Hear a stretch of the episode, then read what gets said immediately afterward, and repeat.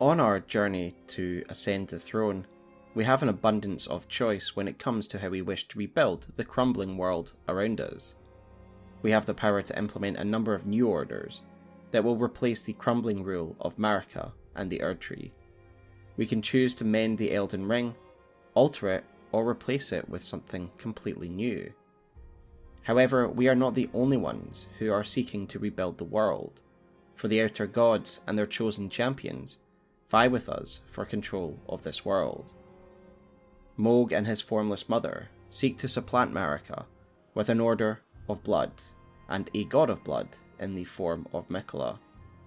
And yet, as dangerous as Mohg is, there is something eating away at the very lands themselves, an unstoppable, plague like substance known as the Scarlet Rot.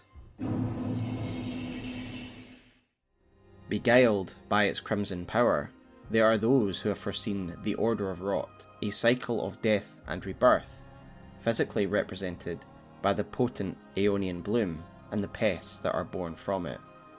There's almost nothing as powerful in the lands between as the corrosive and corrupting power of the Rot. Even the mightiest of the demigods fell victim to its power, and the most fearsome Empyrean of them all has dedicated his life to repelling its power. In our era, we find that this order is unwillingly championed by Malenia, who has spent her entire life trying to deny the goddess of rot within her. Yet the inevitability of her fate becomes tragically clear as Malenia is pushed to the limit by conflict and she ultimately loses herself to the Scarlet Rot, while those who worship her do everything in their power to prepare for her ascension. Yet the root of the Scarlet Rot has a far more expansive history, making it clear that Malenia is only the latest vessel in a play for power by an exceptionally powerful and patient outer god. So grab your hazmat suits and join me as we dive right into the depths of the Scarlet Rot and Malenia, the goddess of rot. I think that before we get into the video proper, it would be worthwhile to understand what the adherents of Scarlet Rot expect to achieve, as well as getting an understanding of the rot itself. Gowry, an important figure in all of this, who we will return to later, says the following regarding the foreseen Order of Rot. Since Malenia fought Radahn, and the great scarlet flower blossomed in Aeonia, I have dedicated myself to her, and to the resplendence of the Order of Rot, the cycle of decay and rebirth. So, the Scarlet Rot, to those who venerate it, is a vehicle for cycle of decay and rebirth. Much like Nurgle from Warhammer, disease brings death, but from the carcass of the dead comes new life, and so the cycle continues. As you will see as we go through the video, a lot of the ideas associated with the Scarlet Rot, such as butterflies, fungus, and blooming flowers, are symbolic of these ideas of rebirth and decay. The death bringing aspect of the Scarlet Rot is especially clear when we see the wasting properties of the rot in game. The rot pot item aptly describes the effects of this as it reads The rot bubbles up from the swamp of Aeonia and eats away at life like a vicious plague. It is a plague that eats away at life and flesh. As we see from Malenia and Millicent, both infection vectors, they have lost their limbs, which have been consumed by the scarlet rot. And when we ourselves infected with it, we are devoured until we die. We can also see how the infection can devour someone else's brain, corroding their organs from the inside out until they are little more than a rabid beast. Such is the fate of both Radahn and Ezekiel, both of whom have their minds wasted by the rot that writhes within them. This is not a natural disease, it is an aspect of the cosmic being known as the outer god of rot, and as such, it cannot be easily cured or repelled as a regular plague. Gowry comments on the fact that the gods could not even stop it, for he says, The rotting sickness that afflicts Millicent has no cure. When the Erd Tree flourished, even the demigods could not stave off its effects, despite their nigh godhood. The only things that appear to have had any forestalling effect on it is fire and Miquella's unalloyed gold. And even then, fire only seems to have limited utility, as unless the infected are completely burned away, they can still be animated by the living plague, as seen by the plague zombies who still animate even when they're on fire and most of their bodies have been rotted away. I think we can see how unnatural this infection is by looking at the fact it can affect essentially every form of life imaginable dragons, halig trees, and even crystallians, inhuman life forms that don't even have fleshy bodies, and yet they can still become riddled with the scarlet rot. In fact, it even appears as some that have been infected, crystallians that is, have come to the Halig tree for whatever reason, as if they are being made to serve Malenia, the goddess of rot, as if the Scarlet of Rot somehow controls even these unusual life forms. And then there is the other facet of the cycle of rot, the rebirth half, i.e., the rebirth that happens in the wake of all of this death. This aspect is fittingly represented by the various fungi and mushrooms we see in areas afflicted by the scarlet rot. Mushrooms themselves are forms of life that grow out of decay, so we can see in truth what Gowry purports new life is springing from that which has been broken down by the scarlet rot. With the death that it brings, so does it bring new life. Even Miquella's revered Haligtree was no match for the overwhelming influence of the rot. With Malenia returned from her conflicts, she has brought the wasting sickness itself to the tree, in my Miquella lore video, I argued that the presence of an Erdtree avatar at Elphael implies that the Haligtree itself is a sapling offshoot of the Erdtree, and I take this from the description of the staff of the Avatar, the weapons wielded by the Avatars, and it reads the following The Avatars, emerging in the wake of the Elden Ring shattering, were determined to protect the withering Erdtree's offspring. Therefore, why else would this Avatar be here? If not to defend the Haligtree, leading us to conclude it is an offshoot of the Erdtree. So the very fact that the Scarlet Rot has infested not only this avatar, but this offshoot of the Erdtree itself, is a testament to the potent and devastating nature of the Scarlet Rot. The rot has hollowed out the Haligtree and taken over its carcass completely. The Scarlet Rot mushrooms are growing from its bark and boughs, and literal waterfalls of the Scarlet Rot itself flow through the hollowed out centre of the Haligtree itself, showing how overrun and saturated the tree is with the scarlet rot. Indeed, by the time we get to the tree, it is barely a husk for the scarlet rot, a far cry from the idealized tree that we see represented in the symbolism of Miquella's people and warriors.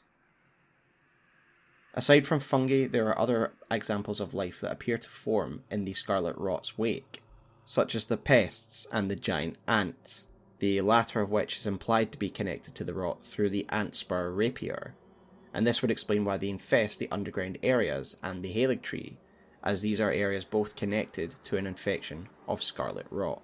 And whether they are born from the rot or just thrive in it is up for debate. The giant ants are not the only misproportioned and giant animals that we see surviving in areas with scarlet rot, and we will return to that when we get to Caelid shortly. But suffice it to say, whilst others die in the wake of the Scarlet Rot, clearly there are some life forms that benefit from the decay that it brings.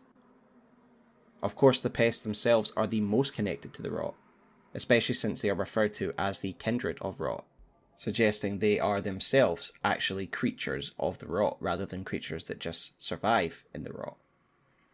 Interestingly, however, these pests were not born of the Lake of Rot, nor the outer god of Rot directly, but they seem to be connected to Malenia more specifically. As such, they are often referred to as the children of the goddess, such as in the Kindred of Rot's Ashes, and specifically the Pest's Glaive, which is where it is stated they come from the Aeonian swamp directly, and its description reads as follows Glaive made from a hard, sharpened shell, wielded by the pests who emerged from the swamp of Aeonia. So while the scarlet rot is a vicious and cleansing form of death, new life springs eternal from the decaying remains of the old. One needs only look at the real world to see that this is a reality of life. In the corpse of any decaying animal, one will find new life incubating, like maggots, as well as it providing great sustenance for other larval insects. I would suggest that these pests are evocative of this type of carrion life, an insectoid form that flourishes in the decaying remains of other life, especially given their appearance, which to me is something between a cockroach, a silverfish, and a centipede.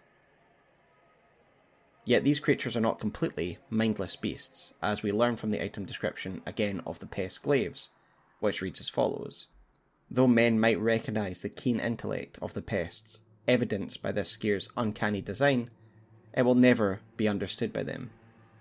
Indeed, we see them participating in behaviour only exhibited by sentient life, such as guarding Millicent, who they see as a holy vessel for the Scarlet Rot. They, of course, are wielding weapons that they have themselves constructed, and they worship, such as the worshipping we see of the holy relic of the Scorpion Stinger in the Grand Cloister, and at the cult site within Sellia Crystal Cave. And in addition, we see them serving beside peacefully their allies, such as the warriors at the Halig Tree, showing that they do have some sort of semblance of consciousness, that they don't just mindlessly attack everyone around them. Regardless, I see them as the beings that are most at peace and most connected to the Scarlet Rot. We know from the description of the Pest Threads incantation that these pale pests crawl through the lands afflicted by scarlet rot. It does not affect their bodies, and in fact, they thrive in it, whereas other life is completely devoured by it. They are intimately linked to the scarlet rot and Malenia, goddess of rot herself. They are the true children of the rot.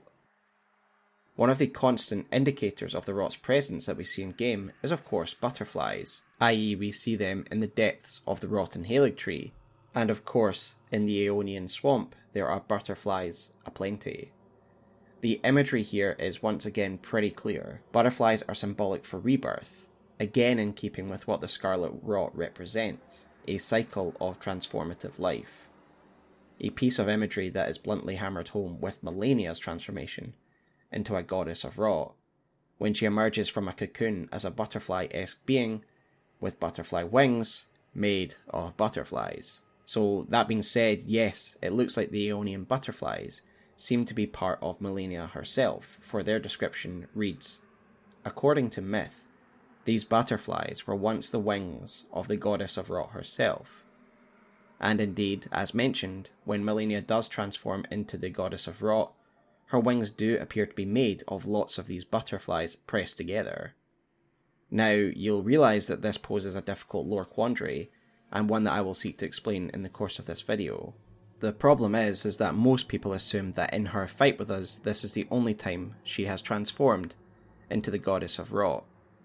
Yet this would not make sense because given these butterflies exist already before we force Malenia to transform, it means she must have already transformed before, so that these butterflies could break off and infest the lands between. I would therefore suggest that each time she blooms, a facet of her god form comes into being as much as it does with her fight with us. I ultimately believe that her transformation during our battle is actually only the second bloom rather than the final third bloom that most people seem to believe. I will explain this in depth and give you the answers you seek when we revisit Malenia in the Goddess of Rot chapter of this video. But more on that later. The Aeonian swamp is a great example of what one would expect from the Age of Rot.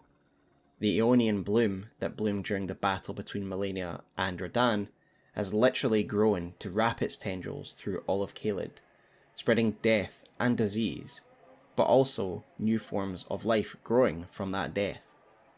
This is the vision of the world that the servants of Rot would have brought about a world of constant death and rebirth. It is an ideal encapsulated well by the description of poison armament, and it reads as follows. Those who dwell within poison know rot all too well, the death that begets life that comes to all equally. That is to say, it is the cycle of rebirth put into practice. Death begets life, and death comes to all equally. This is the promise and purpose of the Scarlet Rot.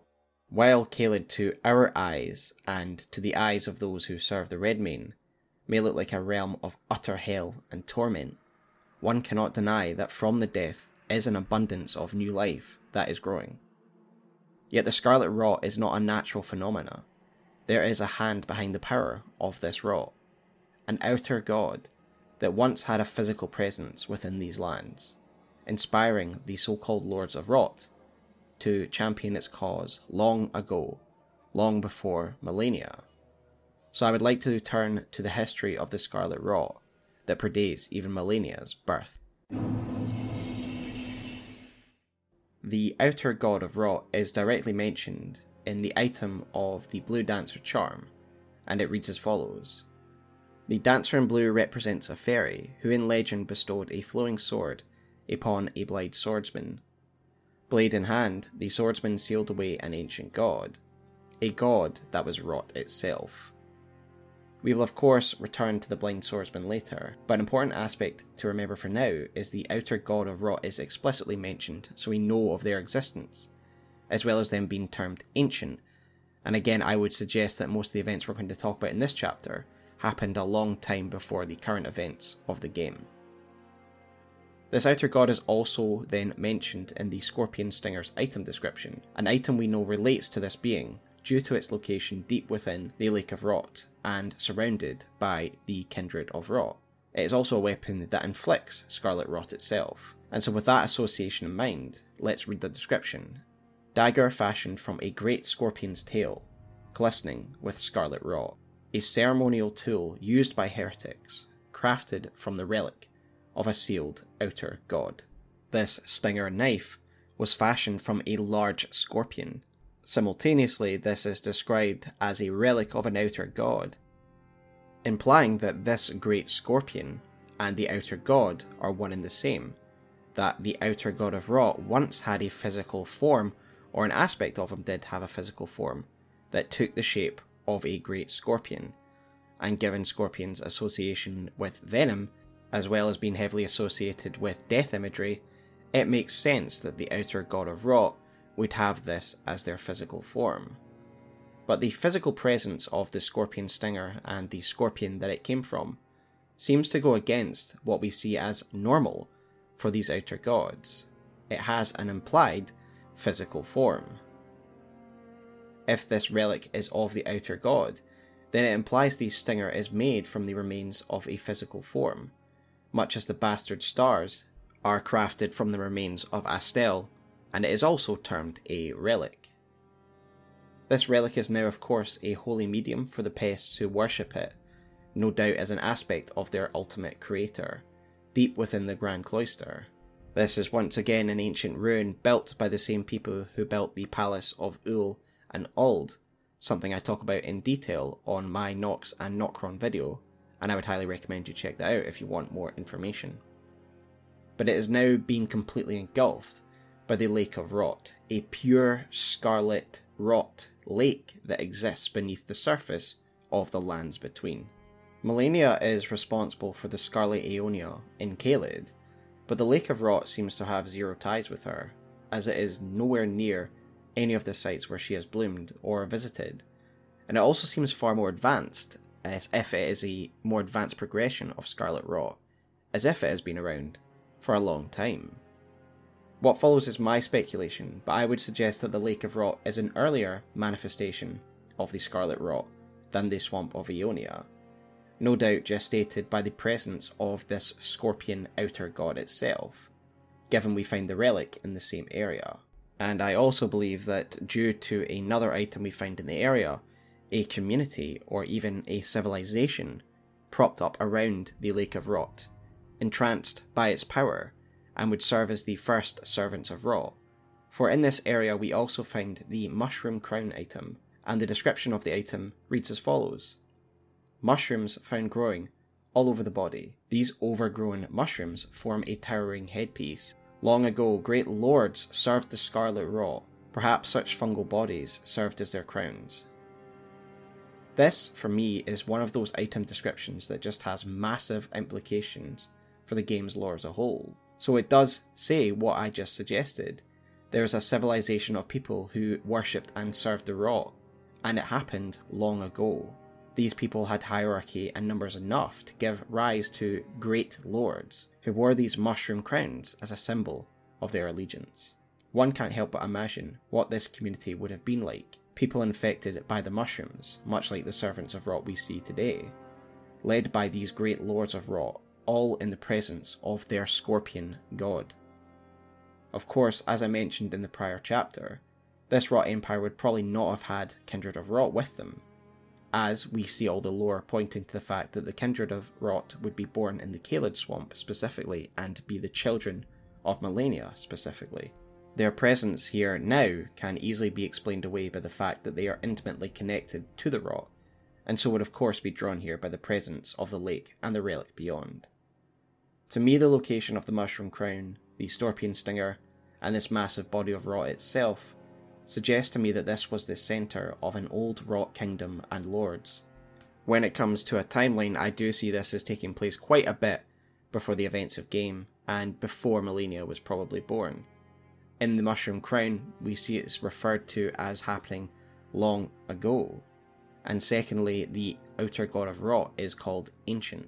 Indeed, reinforcing the idea that the Scarlet Rot predates Malenia's involvement is in the lore found in the item description of the Antspur Rapier, and it reads as follows Scarlet Rot is an old legend, of which Maleigh Marais of the Shaded Castle was a private believer. It is an old legend. The events in Aeonia are far more recent, and to me it implies that the Scarlet Rot has long predated Malenia, and that this Lake of Rot and the Lords of Rot that came before are a long time past. So, bringing this all together, deep underground we see that there was once a presence of the outer god of Rot, physically manifested. From this would blossom what we now know as the Lake of Rot, and worshippers of this early Scarlet Rot would become great lords, leading the followers and faithful of the Scarlet Rot. And for these people, it must have seemed as though the ascension of their order was inevitable, given the power of the Rot and the physical presence of this great scorpion. Alas, this was something that would soon be snatched away from them. Unfortunately for those of the rot, agents of the flowing waters were moving against them. From the scorpion stinger item description, we learn that the outer god would become sealed, and we can learn more of this event if we reread the Blue Dancer charm, which again reads as follows. The dancer in blue represents a fairy, who in legend bestowed a flowing sword upon a blind swordsman. Blade in hand, the swordsman sealed away an ancient god, a god that was rot itself. So let's unpack this one piece at a time. Firstly, we see it was the swordsman of the flowing blade who would defeat the outer god, sealing them away, which I take to mean that he removed the outer god's physical form, the scorpion one, from the mortal plane, leaving behind only the Stinger relic. Significantly, the swordsman also seems to be the same warrior who would go on to be Malenia's mentor, as we learn from the prosthesis heirloom. But we will return to that subject in more detail later. However, we can see this warrior's technique in Malenia's own style, most clearly her waterfowl dance. What is interesting is that this dancer's technique, a flowing technique, seems to have some sort of power over the rot, as well as a connection to flowing waters. We can learn more of this from the blue cloth set, the set for the warrior starting class, but it also seems to refer to the warrior of the flowing blade, due to the language used and the colour blue. And the description reads as follows The blue colour of its fabric symbolises brisk waters, as fluid and flowing as the sword in hand of its wearer. Just as still waters turn foul, stagnation leads to decay. Warriors must remain ever drifting. So blue is representative of flowing waters, a colour used in reference to the fairy as we saw by the blue dancer charm, and the warrior of the flowing blade. Flowing sword movements are therefore evocative of fresh moving waters, in opposition to stagnant still water, and in turn decay. The idea of movement being related to purity and stillness being related to stagnation is nothing new in From Software games, and the purity of water or the stagnation of it plays a massive role in Sekiro's storyline. This concept will also be grasped more quickly by those who are familiar with Japanese culture, but in short, in Shintoism, the ever continuing cycle of life is represented as flowing water. Stagnation of water is seen as a corruption of this natural flow. This is a grossly oversimplified explanation, but you get the gist. So, from this, we get the idea that flowing movements and blue, symbolising flowing water, is an important opposing force of the scarlet stagnant rot, and it has some power over it. It now makes sense that this warrior was able to ward away and defeat the outer god of decay, of stagnation, by using the purifying techniques of his flowing blade. This clearly means that the fairy mentioned in the Blue Dancer charm, who gives this power to the blind swordsman, must also be connected to flowing water, and is in opposition to the power of decay and stagnation found in the Scarlet Rot. But who is this fairy, as they are never mentioned again in any other in game lore? Well, thanks to a really perceptive Reddit user called Nameless Singer, we may well have an answer, and I would highly recommend you check out this thoughtful post, which I will link below. In this Reddit post on this very subject, they suggest that the fairy is none other than an embodiment of Siofra River itself. This already fits in with the flowing water themes we've picked up on, but more importantly, the reason they link this is because Siofra is Gaelic for fairy, Nameless Singer goes into further detail about how Ainsel could also be linked to fairies as well, giving this a full circle picture. So I would highly recommend you read that post in full, and again I commend Nameless Singer for making this important connection. This does tie up to me and makes perfect sense when I read it, because in various European folklore, especially in Celtic mythology, fairies are often seen as metaphysically tied to the water, sometimes the water folk and so I do believe that it was Siofra River itself that gave the dancer his flowing techniques that drove away the outer god of rot, the flowing natural water versus the stagnant decaying rot. With the outer god sealed and the rot forestalled for now, the blind swordsman would keep his vigilance until the rot would surface again, which it would, and this time in the form of Malenia. Malenia's birth should have been an auspicious birth, due to the nature of her and her twins' births, as described by Malenia's great rune, which states the fact that her rune should have been the most sacred of all, due to her unique parentage. The special nature of this birth is further elaborated on by the remembrance of the rot goddess, which reads as follows Miquella and Malenia are both the children of a single god as such, they are both Empyreans, but suffered afflictions from birth. One was cursed with eternal childhood, and the other harboured rot within. So, in my Miquella video, I extensively went over the semantics of this remembrance in regards to their birth, even including a Japanese translation of this text by Last Protagonist, which I will show again on the screen. And again, thanks to Last Protagonist. And I would recommend that you check out their really insightful content on their YouTube channel, which I will link below. Long story short, what we concluded in that video is that these children were born of a single god, a single bodied being, the Marika and Radagon Rebis, who were at this point a single being. This single being essentially mated with itself to produce these children, an extraordinary event that would lead to the birth of these incredible twins and the semantics used in the Remembrance of Rot that says, as such, they are both Empyreans, clearly implies that this birth, their nature of their birth from a single being, is the reason why they became Empyreans. And we know from Ranni's dialogue that it is the two fingers who choose who become Empyrean, meaning that because of their birth, the two fingers realised how special these children were and chose them to be Empyrean so we can conclude that the two fingers saw how special these children would be and elected them as potential replacement gods. And I think the importance and celebrated nature of these twins is well represented by a statue found in Haligtree Town, which appears to show Marika cradling her two special children. Now, the importance of her birth and what it has to do with her relationship to Scarlet Rot is further elaborated on by Gowry who says the following of Malenia's birth and upbringing. She was born an Empyrean carrying the scarlet rot. An Empyrean is no mere demigod. In the age of the Elden Ring and Queen Marika, the precious Empyrean was born, a new god, to forge a new order.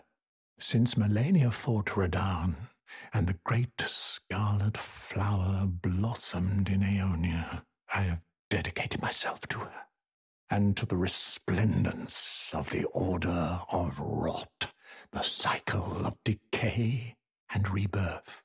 So, as already stated by Malenia's remembrance, Gowry confirms that from the moment she was born, Malenia already carried the scarlet rot within her, meaning that at some point between conception and her birth, the outer god of rot chose her to be its vessel. The fact that she is chosen as a vessel by the outer god of rot makes perfect sense. Given the outer god of rot's defeat at the swordsman of the flowing blade, this outer god would need a god or a vessel to rule on its behalf, much like Marika does for the Greater Will currently, and the outer god of rot no doubt saw the potential in these twins. Being the vessel for such a potent substance was clearly a massive burden. We can see the effect of rot upon Malenia's very body. She is covered in scars, scaled skin, and has even lost limbs to the advancing rot. This is why I find Malenia to be one of the most extraordinary, heroic, and tragic figures in all of Elden Ring. She suffers so much right from birth, and yet still manages to rise as one of the most powerful beings in an age, whilst bravely containing the rot within herself, which is and Malenia's courage is something that transcends the ordinary. We can see that she is so infused with the scarlet rot that even her great rune becomes afflicted by it, and we can see this from the actual image itself and the description of the great rune. However, her great rune also tells us more about her character, for it reads The blessing of this half rotted rune reduces the healing power of Flask of Crimson Tears, and yet, due to the infusion of Malenia's spirit of resistance, attacks made immediately after receiving damage will partially recover HP.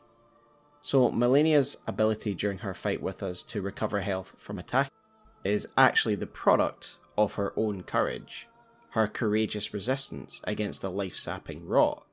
This is so powerful that it actually manifests itself as an actual power through her great rune. The one joy she would find within her life was the pride that she felt in her skill with a blade. For her brother, it would become a fixation for most of Miquella's life to find a cure for his beloved sister's plight.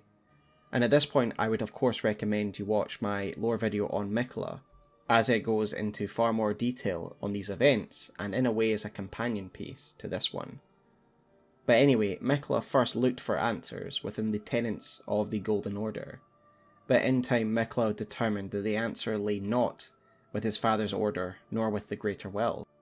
Something we learn from Radagon's Rings of Light, which reads One of the incantations of the Golden Order fundamentalists, a gift of gratitude to the young Miquella from his father Radagon. and yet the young Miquella abandoned fundamentalism, for it could do nothing to treat Malenia's accursed rot. This was the beginning of unalloyed gold. And so he would establish his own order of unalloyed gold with his Halig Tree. This was a movement dedicated to eradicating the meddling influence of the outer gods, but of course his primary focus would be on pushing out the scarlet rot from his sister Malenia. In the course of his work, Miquella would develop his unalloyed gold, a purified material that has the power to repel outer gods a fact which is confirmed by the item description of the needle itself, which reads An intricately crafted needle of unalloyed gold snapped in half. A ritual implement crafted to ward away the meddling of outer gods.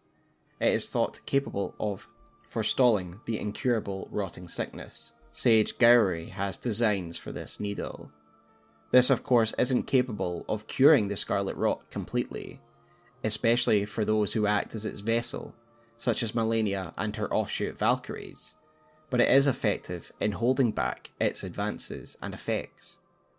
We of course see the power of the unalloyed gold on Millicent firsthand, as when we first meet her, she is barely able to function, as the rot eats away at her insides.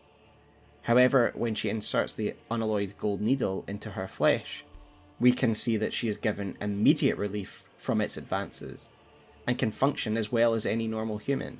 How Miquella has the understanding to actually be able to do this is in part explained by Gowry himself, who says the following The work of a true artisan, a meticulous, bold craftsman who grasps the essence of life. Miquella understands the essence of life and how it can be affected by the powers of the outer gods. As discussed in the opening chapter, the scarlet rot is no ordinary disease as we would understand it, and it cannot be treated in a medicinal way. It is the essence of an outer god, and so by using the unalloyed gold as a tinfoil that blocks the outer god's influence, one is able to forestall its corroding effects. At least that is my interpretation of it. It is severing or halting the connection of the outer god onto the scarlet rot. Like Millicent, Malenia was clearly treated with the unalloyed gold to allow her to live a more normal life without being eaten away by the pain completely. We see proof of this in her prosthesis and armour, the item descriptions for each informing us that these too are made from the unalloyed gold, so not only serving as armour, but as medicinal aids. As I will discuss at a number of points in this video, I do also believe that the unalloyed gold needle that we present to Millicent was actually once Malenia's, and was the main object that held back the power of her scarlet bloom. This is all, of course, to buy Malenia more time while Miquella searches for him a permanent solution, as this is, of course, not permanent. I believe that Miquella's hunt for a greater cure is hinted at in the item description found within Malenia's armour, as it reads the following Malenia awaited Miquella at the foot of the husk. My brother will keep his promise. He possesses the wisdom the allure of a god. He is the most fearsome Empyrean of all. So here we see mention of a promise, and to me it is quite clearly implied that Miquella's promise is to search for a true and complete cure of her sickness. Most likely why he embedded himself in the Halig tree, again something I speculate on in my Miquella video. But sadly it is a promise he is unable to keep, due to the interference of Mohg but at the very least, the unalloyed gold needle helped keep these scarlet blooms held back, and therefore halted her transformation into a goddess of rot proper. That is, of course, until she chose to remove it, but again, we'll get to that soon. What I think all of this highlights is the incredible bond shared by the two twins. In Elden Ring, twins are often used as a sort of yin and yang, two opposites in balance, much as Mohg and Morgott. Miquella is purity and Malenia is decay. And in cut content, in fact, Miquella was once meant to represent abundance in balance to Malenia's decay. And I would again refer you to the Garden of Eyes video on this subject. Yet the opposing nature of these two siblings just seems to bring them closer together, and we see this as an incredible bond. Their devotion to one another is celebrated throughout the Halig tree in the form of these rather moving statues of them both embracing one another. They were both born with afflictions, and they came together to lift each other up. Miquella would use his fearsome intellect to help cure Malenia's sickness and give her some temporary relief, and Malenia would repay his devotion by compensating for his physical frailty and becoming his blade. And actually, talking about this relationship is almost bringing a tear to the eye. It's one of the more moving stories in the game, in my opinion, these two broken and afflicted children, doomed from birth, and yet that did not stop them from loving each other and supporting each other the best way that they could. Yet it would not only be Miquella who would watch out for Malenia, there was clearly another important influence in her early life, and we now return to the swordsman of the flowing blade. The Prosthesis wearer's heirloom talisman tells us about this relationship, as it reads the following Though born into the accursed rot, when the young girl encountered her mentor and his flowing blade, she gained wings of unparalleled strength. So I think that we can clearly determine that this meeting was not a coincidence. Rather, the flowing swordsman once again finds himself tracking down the source of scarlet rot. In this case, it happens to be a young girl, and so he becomes her mentor, teaching her his combat techniques and the image of the talisman itself seems to show them both in sparring gear, which is a nice detail, I think. We already know that the blind swordsman was a warrior of exceptional and unique skill, and this is reinforced by the curved sword talisman, which reads as follows It is said that a blind swordsman was the originator of this technique, the art of allowing one's opponent to strike, so to leave them vulnerable to a well timed reply. This would explain why Malenia would go on to be the greatest swordsman of all the demigods, having been trained from birth by a superlative swordsman. Indeed, the wings mentioned in the prosthesis wearer heirloom are meant to symbolise her combat prowess, a fact we have ratified by the winged sword insignia, which reads the following The wings symbolise Malenia and her undefeated prowess, though she never knew relief from the accursed rot she was born into her blade was forever beautiful and relentless. Yet, while clearly symbolic of her power, the wings I mean, I also believe that in the heat of combat, people may have actually caught glimpses of her true winged form, especially if we look at the description of the hand of Malenia, her sword, and it reads as follows Malenia's war prosthesis symbolized her victories. Some claim to have seen wings when the weapon was raised aloft, wings of fierce determination that have never known defeat. So I believe that Malenia's winged goddess form is always close to the surface, and incidentally, these wings also explain the winged symbolism associated with Malenia, such as the wings on her helmet and those of the helmets of her Cleanrot knights. These wings are a symbol of her power, both figuratively and literally. The unmatched swordsmanship of Malenia would lead to her becoming a well renowned and feared hero. Exploits like making Godric the Golden beg for his life would only increase her fame. Her fame and regard as a warrior would give her a measure of pride and self worth, something to focus on rather than letting the rot eat her away, and it gives her a reason not to give in to the rot. The blind swordsman tutelage, to my mind, is also more than just making Malenia a skilled swordsman. It was also about teaching her the rot warding techniques of the flowing blade. As already mentioned, Malenia's style and technique is representative of the blind swordsman's style, the water flowing style. It is almost that he believed that by teaching her his rot warding techniques of the flowing blade, that this would help contain the rot within her.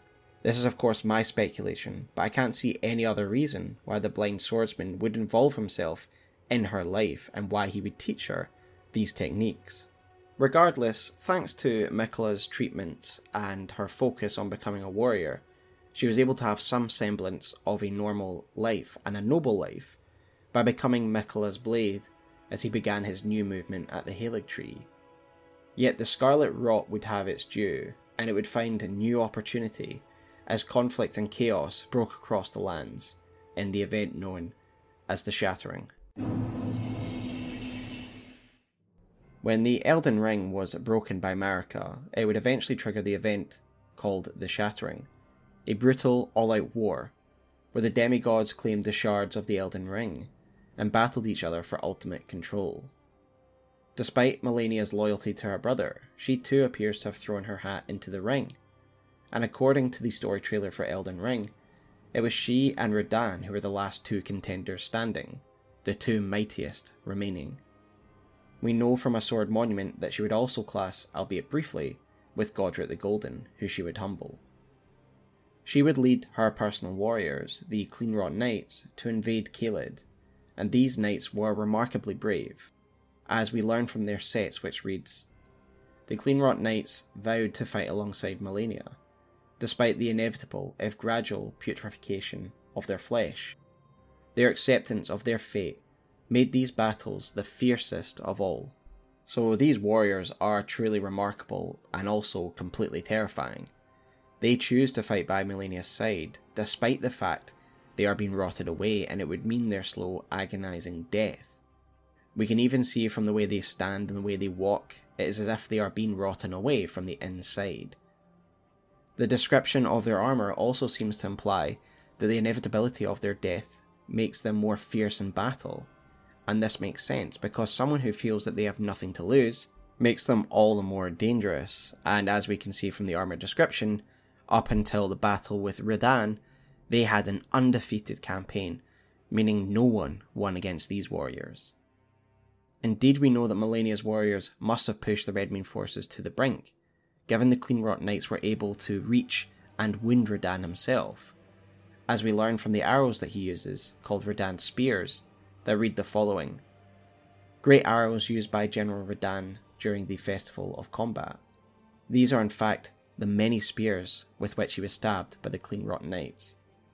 Indeed, we can see these spears in Radahn's hide during the story trailer, and we can only imagine how brutal this combat was if Radahn himself was able to be wounded several times by Cleanrot Knights.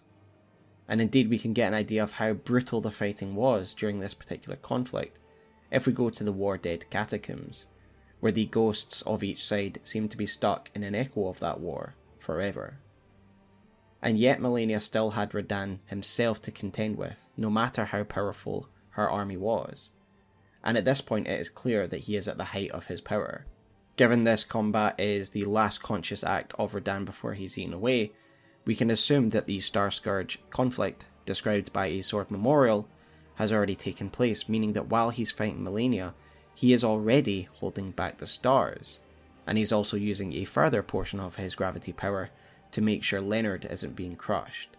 And despite these strains on his power, he still measures up to Malenia and fights her to a standstill.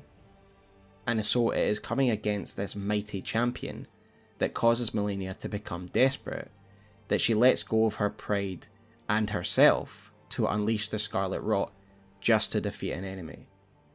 Not being able to defeat him conventionally, Millicent states that Malenia abandons all that she is just to gain victory over Radahn, for when we meet her at the Haligtree, she says the following There is something I must return to Malenia, the will that was once her own, the dignity, the sense of self that allowed her to resist the call of the Scarlet Rot, the pride she abandoned, to meet Radahn's measure.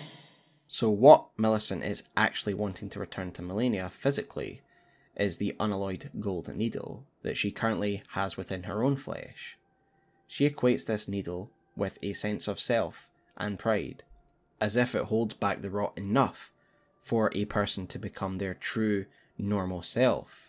Indeed, prior to having them needle herself, Millicent would actually attack and invade us in the swamp of Aeonia, something that is not usually within her nature, and you can tell this is pre cure Millicent due to the fact, if you look at the invader's model, it's got the unkempt hair that goes over her eyes that she has before she's healed, rather than the pulled back ponytail of cured Millicent. If we then apply this to Malenia, we can determine that she removed the unalloyed gold needle from her flesh at the moment of her conflict with Radahn. She removed her sense of self and pride and gave in to total abandon. She lost her self control just so she could unleash the power of the Scarlet Rot against this mighty opponent.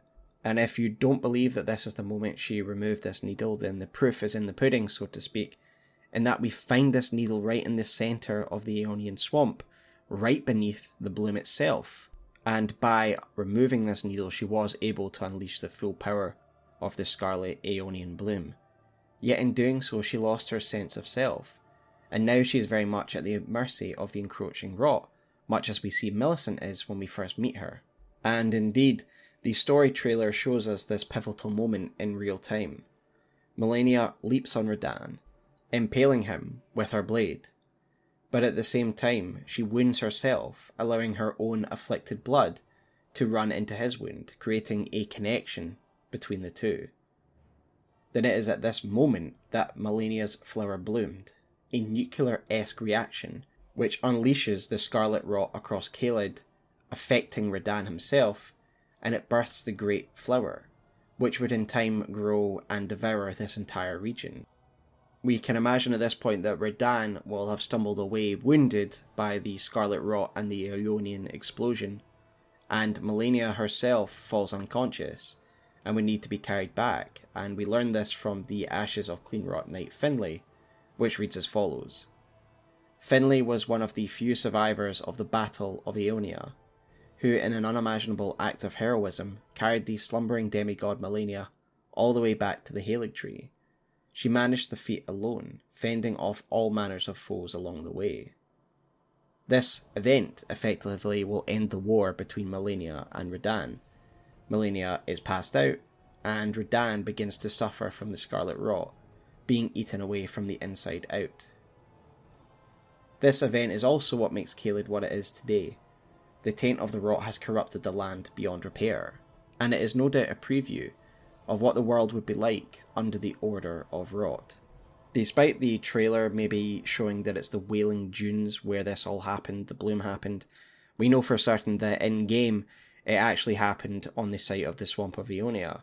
This is confirmed by one of the ghosts that overlooks the Swamp of Aeonia, and I also think it's confirmed by the superb environmental storytelling in this area, as you can see exactly where the flower bloomed at Commander O'Neill's arena. Even from this far away, you can see the great boughs of the plant twisting into the sky. This is in the centre of the swamp, and it is ground zero for this explosion, where the very core of the old Aeonian flower is still spiralling into the sky. And it makes sense that this is where this all went down, because it is the part of the land that is most saturated from the rot. It is the site from where the rot evidently spread throughout the land. And indeed, we can see the branches of the flower that is spread throughout all across Caelid. It all originates and goes back to the original plant in the swamp. And if you compare it to the fresh bloom that Malenia conjures when we're fighting, you can see how much it's grown and developed over the years. Its branches reach all over Caelid, and from each of the branches, especially in the centre of the swamp, you can see that new Aeonian buds are growing from it. And it highlights how really dangerous Malenia is. Just one bloom was enough to unleash this flower that would grow and spread to effectively consume an entire region. As we learn from Finlay's ashes, with their general incapacitated, not many Clean Rot Knights actually survived this conflict. We can see that some made it back to the Haligtree, some have survived in the swamp all these years, and some have fled, like to the abandoned cave where there are two Clean Rot Knights waiting for us. However, many more of them died and now serve as carrion for the bestial Radahn to feast upon. Yet for the Redmane warriors, a new war was about to begin, one against the land itself we learn of the Redmane's struggle to contain the rot from their knight Set, which reads as follows. When they were driven to defeat by Malenia's Scarlet Rot, the Redmane Knights burned the crest on their left breast of their armour to indicate their resolve. Alas, dear home, I shan't see you again, for our duty is to remain here, a bulwark against the blight. And I think this is a nice bit of storytelling that is reinforced by the actual armour set themselves, as you can see the symbol on the left hand of their breast has in fact been rubbed off, unlike the other knights of other regions. So we can see here that the Redmane warriors, dutiful to the last, know that they will never return, as they see the battle will never end, and they have taken up fire to contain the spread of Scarlet Rot. We do learn from the Redmane pot that fire does seem to hold back Scarlet Rot to a degree, for the description of that pot reads the following even today, the survivors of Radahn's battalion employ fire to stave off the Scarlet Rot. We see this throughout the land as the forces of the Redmane employ fire to prune the infection wherever it is, burning the bodies of infected beasts. But they must also do battle against the resilient and dangerous beasts of Caelid. Right near the entrance to the region, we see that a camp and caravan of Redmane warriors has been completely overrun by these monsters the flesh of these men now being devoured by the time that we arrive. This is the brutal war against a new ecosystem, one built to erode human life, and from the ruined remains, new dangerous life will be sustained. In retaliation, the Redmane warriors hunt, kill, and burn the mutated beasts of the Caelid Wild. These animals, being able to survive and eat in a land polluted by scarlet rot, must be part of its ecosystem somehow, much like the giant ants that we looked at before.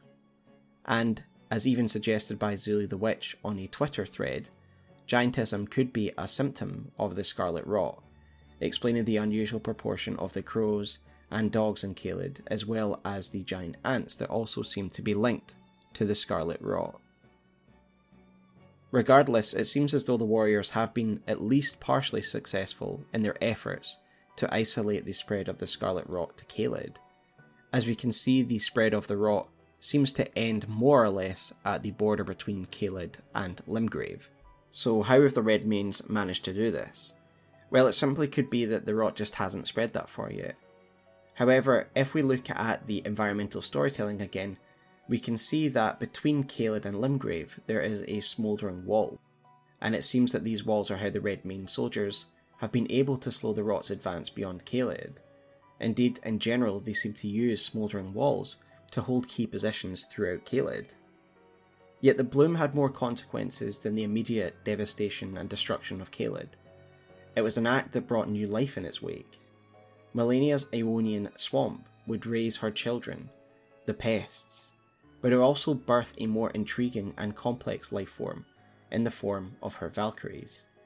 In so many ways, these daughters are closer to Malenia than anyone else, and so it is to Millicent and her sisters that I would like to turn us to next.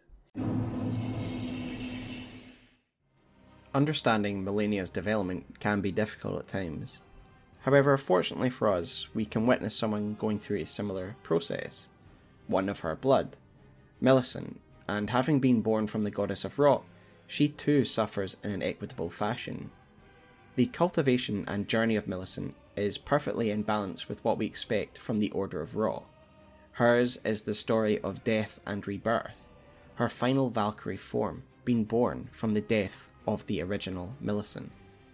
At the beginning of her journey, we find Millicent is basically racked with constant bodily pain and barely functions. As we have previously discussed, it also seems to be that her suffering at the hands of the rot is the reason that she invades us in the Aeonian swamp, as anyone that knows her knows this is not in line with her usual behaviour. But what do we truly know about Millicent and her sisters? Well, a good point to start is the Rotten Wing Insignia Talisman, which reads as follows a talisman depicting a raised prosthetic blade, an honour bestowed upon the Valkyries who serve the goddess of Rot.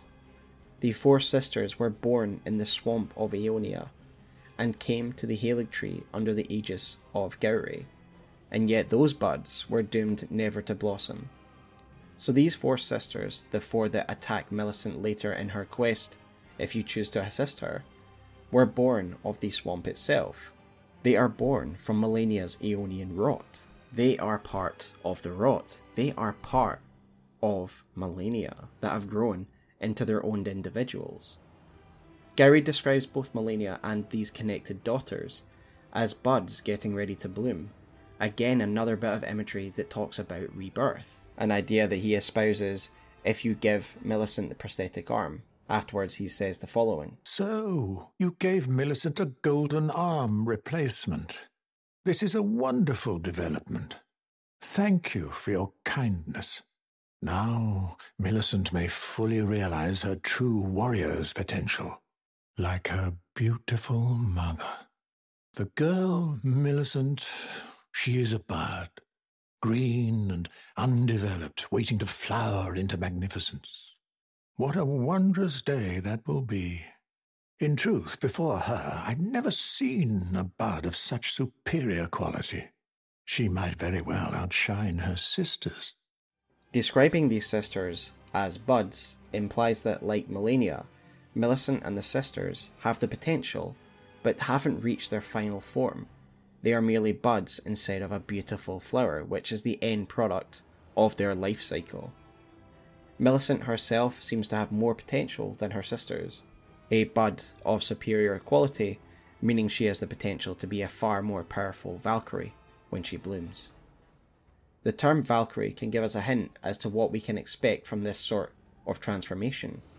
In Norse mythology, Valkyries were not gods, but beings who served the god Odin, as winged maidens who would choose who would die in battle. So this is fitting, Malenia will rise as a winged goddess of rot, and these daughters, connected to her, transform into her Valkyries, her maidens of rot. It is implied by Gowry that they are indeed intrinsically linked to her and Malenia's transformation, that their ascension will align with Malenia's, as he says the following. She is to meet them very soon, her sisters, And when she does, she'll be defeated, surely, and begin to flower. Which is why, if you happen to be present for the girl's fight with her sisters, I ask that you side with the sisters and kill Millicent. It must be done by your hand, no other. Millicent trusts you, rather deeply, in fact. Sever that trust. Nurtured by betrayal, her bud will flower most vividly. When Malenia ascends to godhood, Millicent too shall be reborn as a scarlet Valkyrie. Like all flowers, they require cultivation, and in this case, it is implied that stress or emotional damage plays a factor in their transformation. Gowry implies that Millicent's heartbreak over your betrayal of her will develop her into a more beautiful bud that will sprout into an incredible Aeonian bloom, and it's from this bloom that her new and true form will arise that of a Valkyrie. Millicent does also seem aware that she has been prepared for a transformation from herself into something else. If you choose to side with her at the end of her quest, she realizes that this transformation would mean the death of who she is now for she says, But this is where things end. I paused to even tell you, but I took out the needle myself. Tell whoever put you up to this that if I am to flower into something other than myself, I would rather rot into nothingness as I am. In the end, Millicent sees the transformation and rebirth as losing herself becoming something other than she is. And indeed, this is true, for if we betray her, she does die, but she blooms, becoming another part of the Scarlet Rot ecosystem, and that innocent girl that we know will be lost forever. By letting her die on her own terms, without betraying her, she just rots away. She dies simply as Millicent, at peace, and breaking the cycle of rebirth. This has some pretty interesting implications for Malenia as well. For if Malenia is reborn fully into the goddess of Rot, does her own original self die? This would certainly explain her and Miquella's desperation to prevent this from happening if Malenia the child dies and is replaced by Malenia the goddess of Rot. Millicent's prosthetic makes it pretty black and white that her original form, her original Millicent, will die, but from her carcass, that being an Aeonian bloom, a new being will be reborn from her. As the prosthetic reads, the despair of sweet betrayal transformed Millicent from a mere bud into a magnificent flower, and one day she will be reborn as a beautiful scarlet Valkyrie. And if you do betray her and do choose to kill her, as Gowry wants you to, then her body will bloom into an Aeonian flower. She is finally transformed from a bud the assumption being is that from the remains of her old body, she will one day be reborn as a Scarlet Valkyrie. This is the path that you should choose if you yourself are a supporter of the Order of Rot. Indeed, I would also argue that another Valkyrie has already achieved this state, as you can find a bloom outside of Malenia's boss room, with the Valkyrie Traveller set right next to it. So to surmise, for an Aeonian Valkyrie, this part of Malenia, to bloom fully into an ascended form. They must die in the right conditions, birthing an Aeonian bloom, and from this bloom, this carcass of their old body, will be a rebirth of a Valkyrie at the moment of Malenia's ascension to godhood herself. In an ironic twist, the Order of Rot needs the unalloyed gold here, something developed to help defeat the Scarlet Rot. The Scarlet Rot writhes now worse than ever. Soon, I won't be more than a mound of flesh. So, if the rot was allowed to run its natural course in regards to Millicent, then she would eventually have rotted away to nothing. And given that these Valkyries are not the goddess of rot, not the vessel of rot like their mother, they are not made to contain this rot, and so it is so virulent that it would eventually consume them. And so I see Malenia's relationship to unalloyed gold is something different than the relationship of Millicent and the unalloyed gold. For Malenia, it did truly hold back the rot and stopped her from blooming, and essentially halted her ascension to the goddess of rot, whereas the Valkyries aren't purpose made vessels for the Scarlet Rot, and so they do actually need the intervention of unalloyed gold to actually survive and take their place alongside their goddess, because they have not yet ascended and they cannot contain the Scarlet Rot within them forever, as we see by the end of Millicent's quest, where she has taken out the needle and is essentially just rotting away by the Scarlet Rot. Yet, who is the guiding hand behind Millicent? Who is this man, Gowry? I think that Gowry is an important figure in the modern cult or religion of Rot. So now let us turn to Sage Gowry and the faithful of Rot. Sage Gowry is fast becoming one of my most favourite characters in the game, as well as one of the most incomprehensible. However, he does give us a few different facts about himself, so let us start there. First of all, he states that he was once a great sage in his day.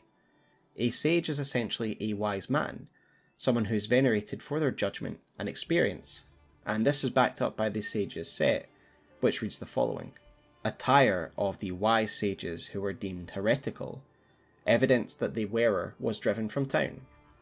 In fantasy, sages are also sometimes conflated with mages, and the item description here states that he was driven from a town.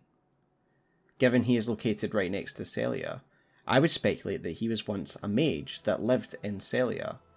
Indeed, we do get evidence that Gowry is familiar with the town and its intimate details, for he reveals the following As thanks, I vow to impart to you my knowledge of the lost sorceries of the Sellians, descendants of the Eternal.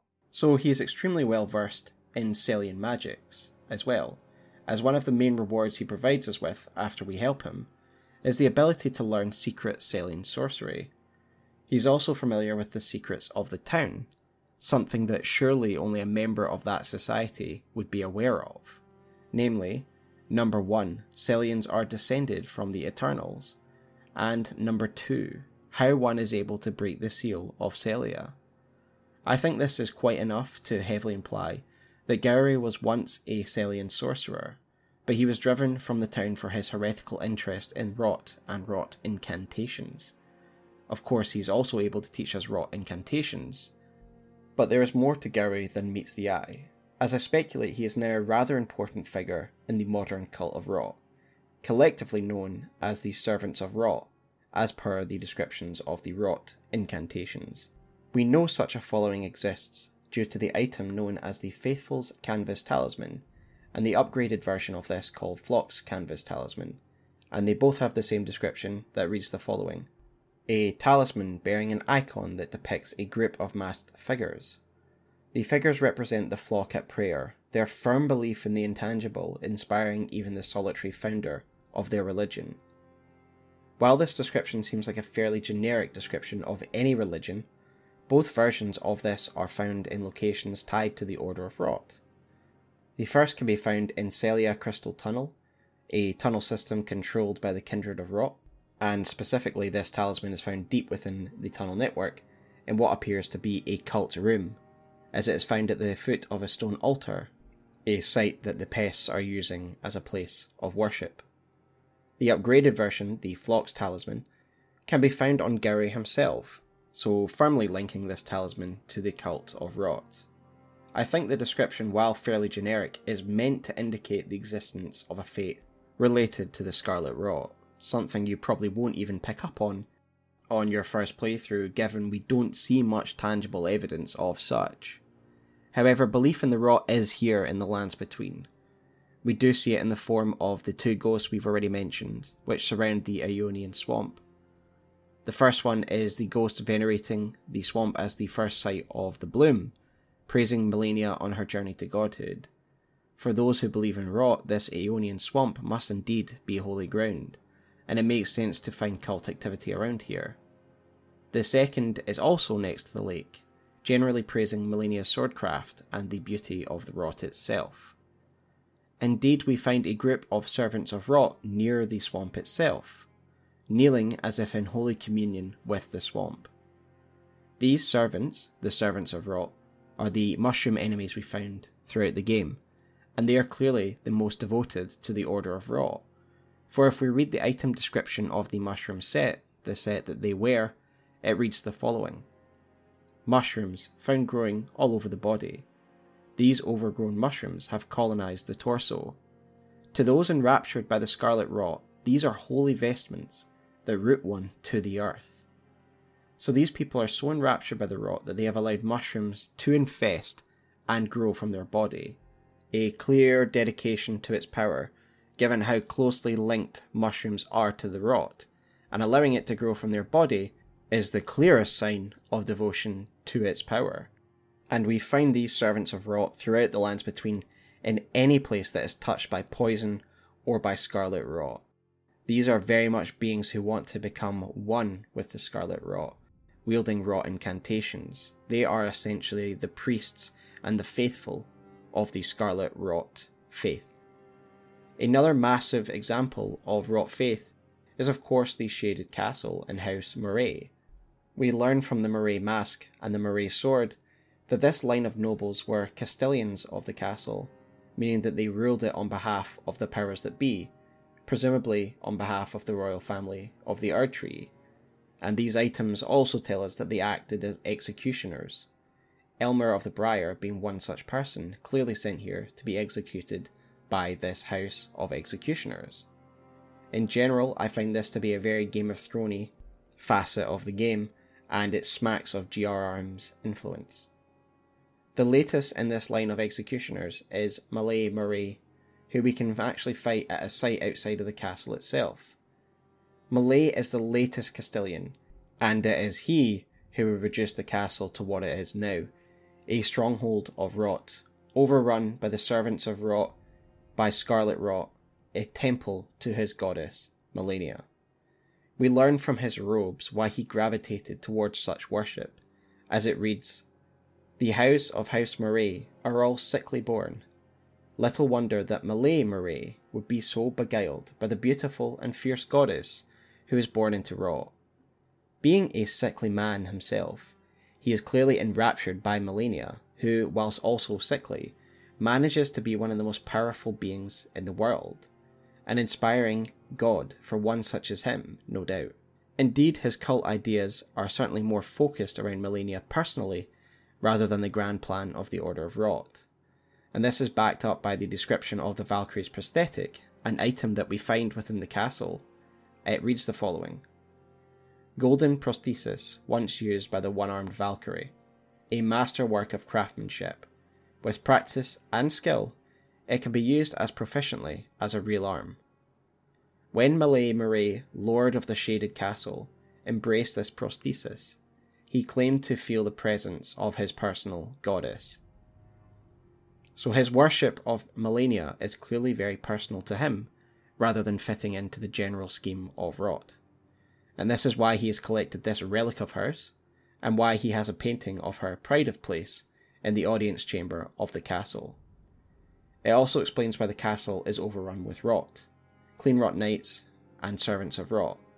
Maleigh has given it over to Malenia's followers and embraced the way of rot, leading to the castle's collapse under the weight of this decay. So it should now be clear that there are faithful, there are people who believe and serve in the power of rot.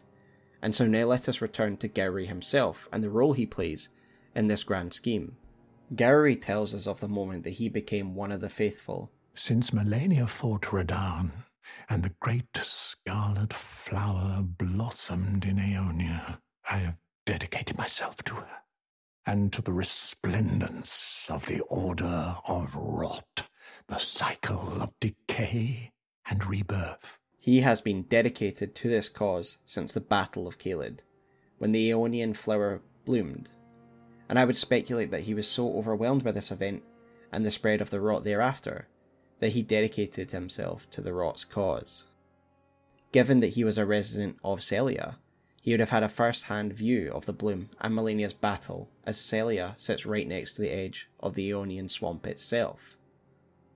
I would argue that this is when he would be chased from Sellia for harbouring these heretical beliefs, believing in the rot, and when the Valkyries would eventually be born of the swamp, he would be there to act as a father figure for them.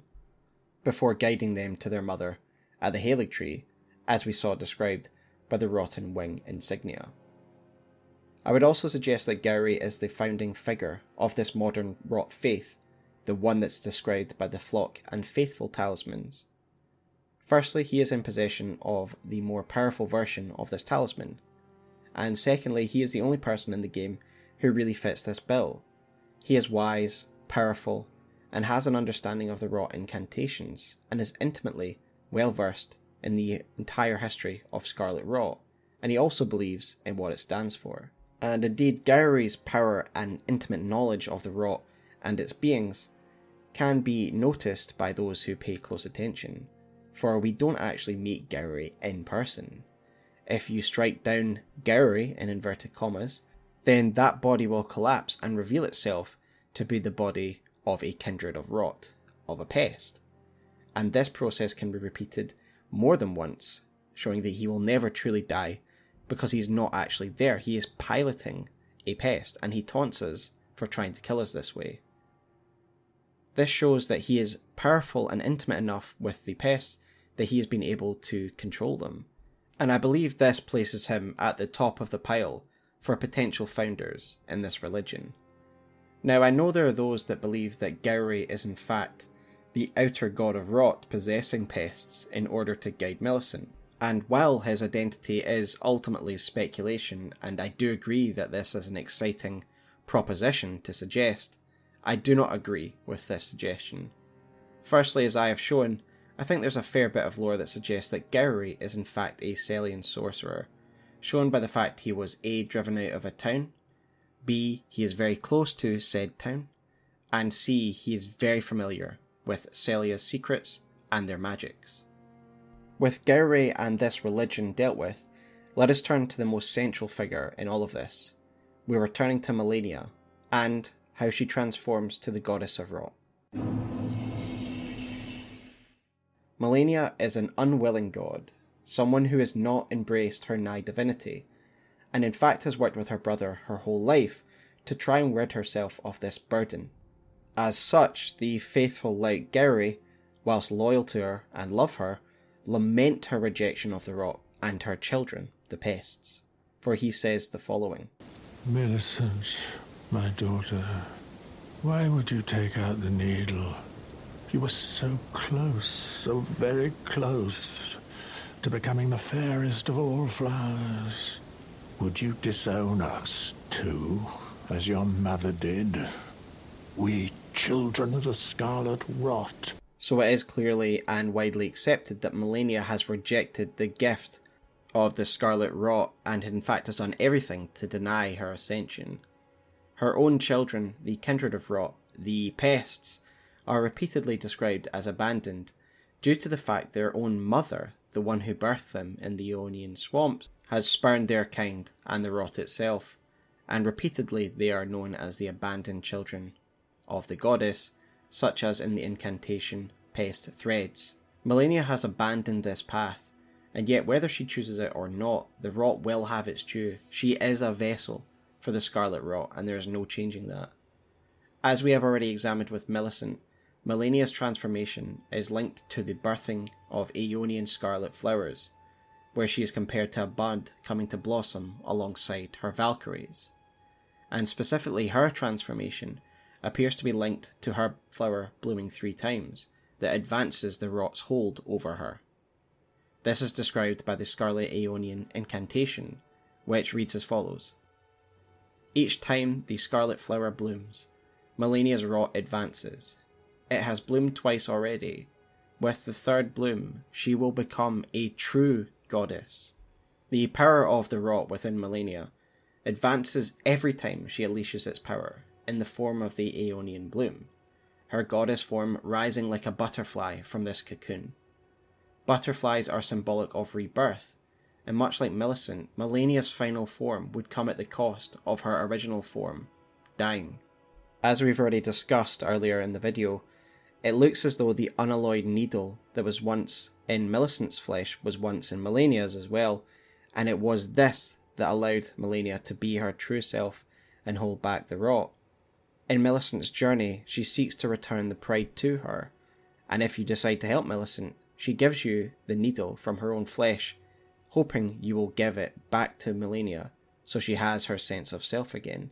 But she dropped and abandoned this needle alongside her pride and sense of self to meet Radahn's measure as we find the broken needle at the foot of their battle. And so, despite Millicent's wishes to have this needle returned to Malenia, it is already too late for any curative measures, as we are forced into a confrontation with her that causes her to bloom a further time. And now it's to get to the controversial part of the video that I mentioned earlier on, where I believe we get too carried away with the fact that she is referred to as the goddess of rot in her second phase, as if this is her only and final transformation into the goddess.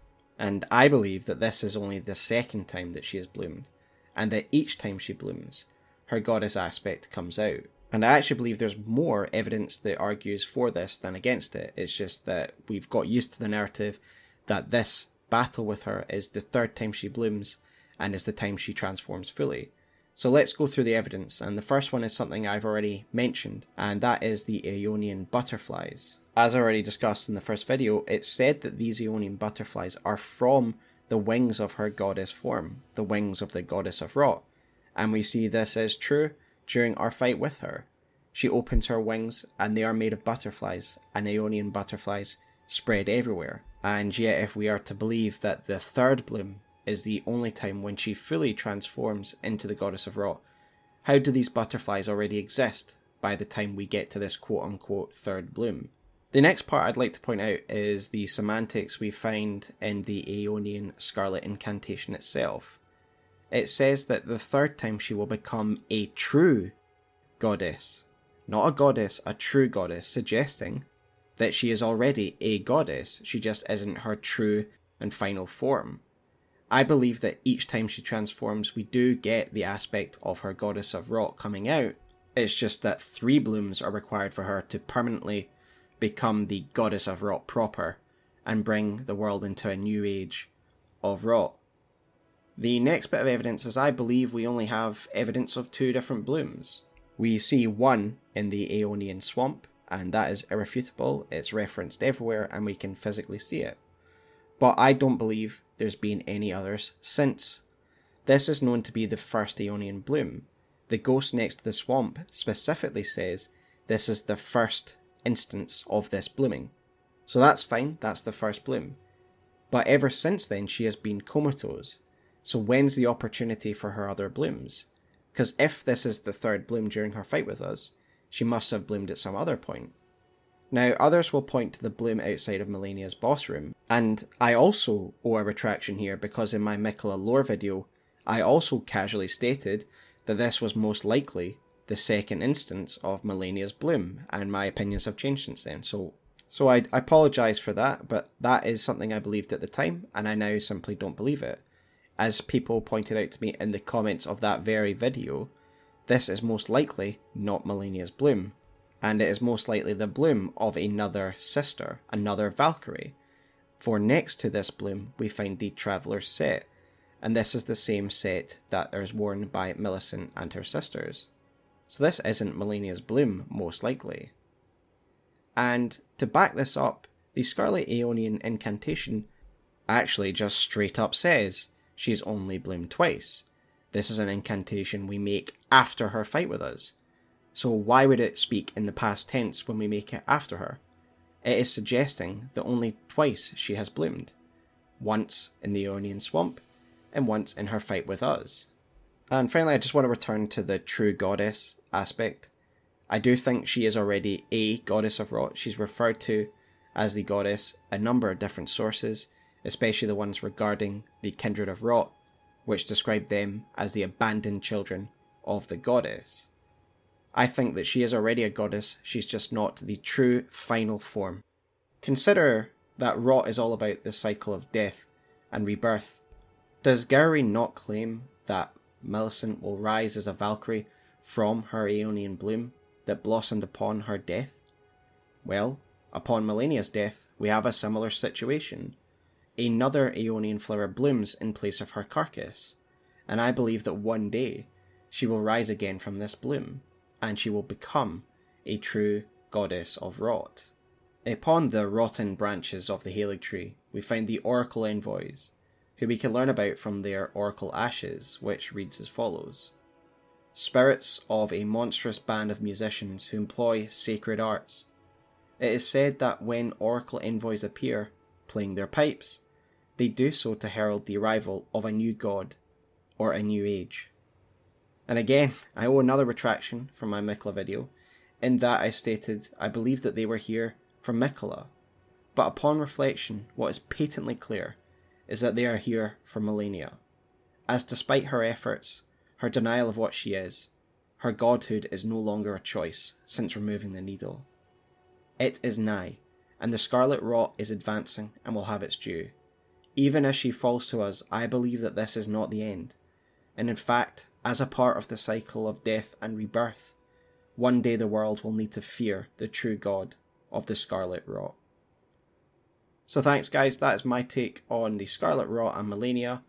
A really interesting subject and has made Malenia one of my favourite and most sympathetic characters. If you have any thoughts about anything I've missed or anything you think I've got wrong, please let me know in the comments below. I love discussing with you guys, and as I've said in this video, a lot of your corrections actually help me make better lore videos. If you want to support the channel, please consider giving me a subscribe and a like, as it helps out the channel immensely uh, as if you like Elden Ring lore and you like it done in depth, that is exclusively essentially what I'm doing at the moment. If you'd like to support the channel in other ways, I have a Patreon, but I also have channel memberships with a few badges and cool little emojis of Gideon. But until next time, guys, let me know what you'd like me to cover next, and I will see you on the Wailing Dunes of Caelid. Take care.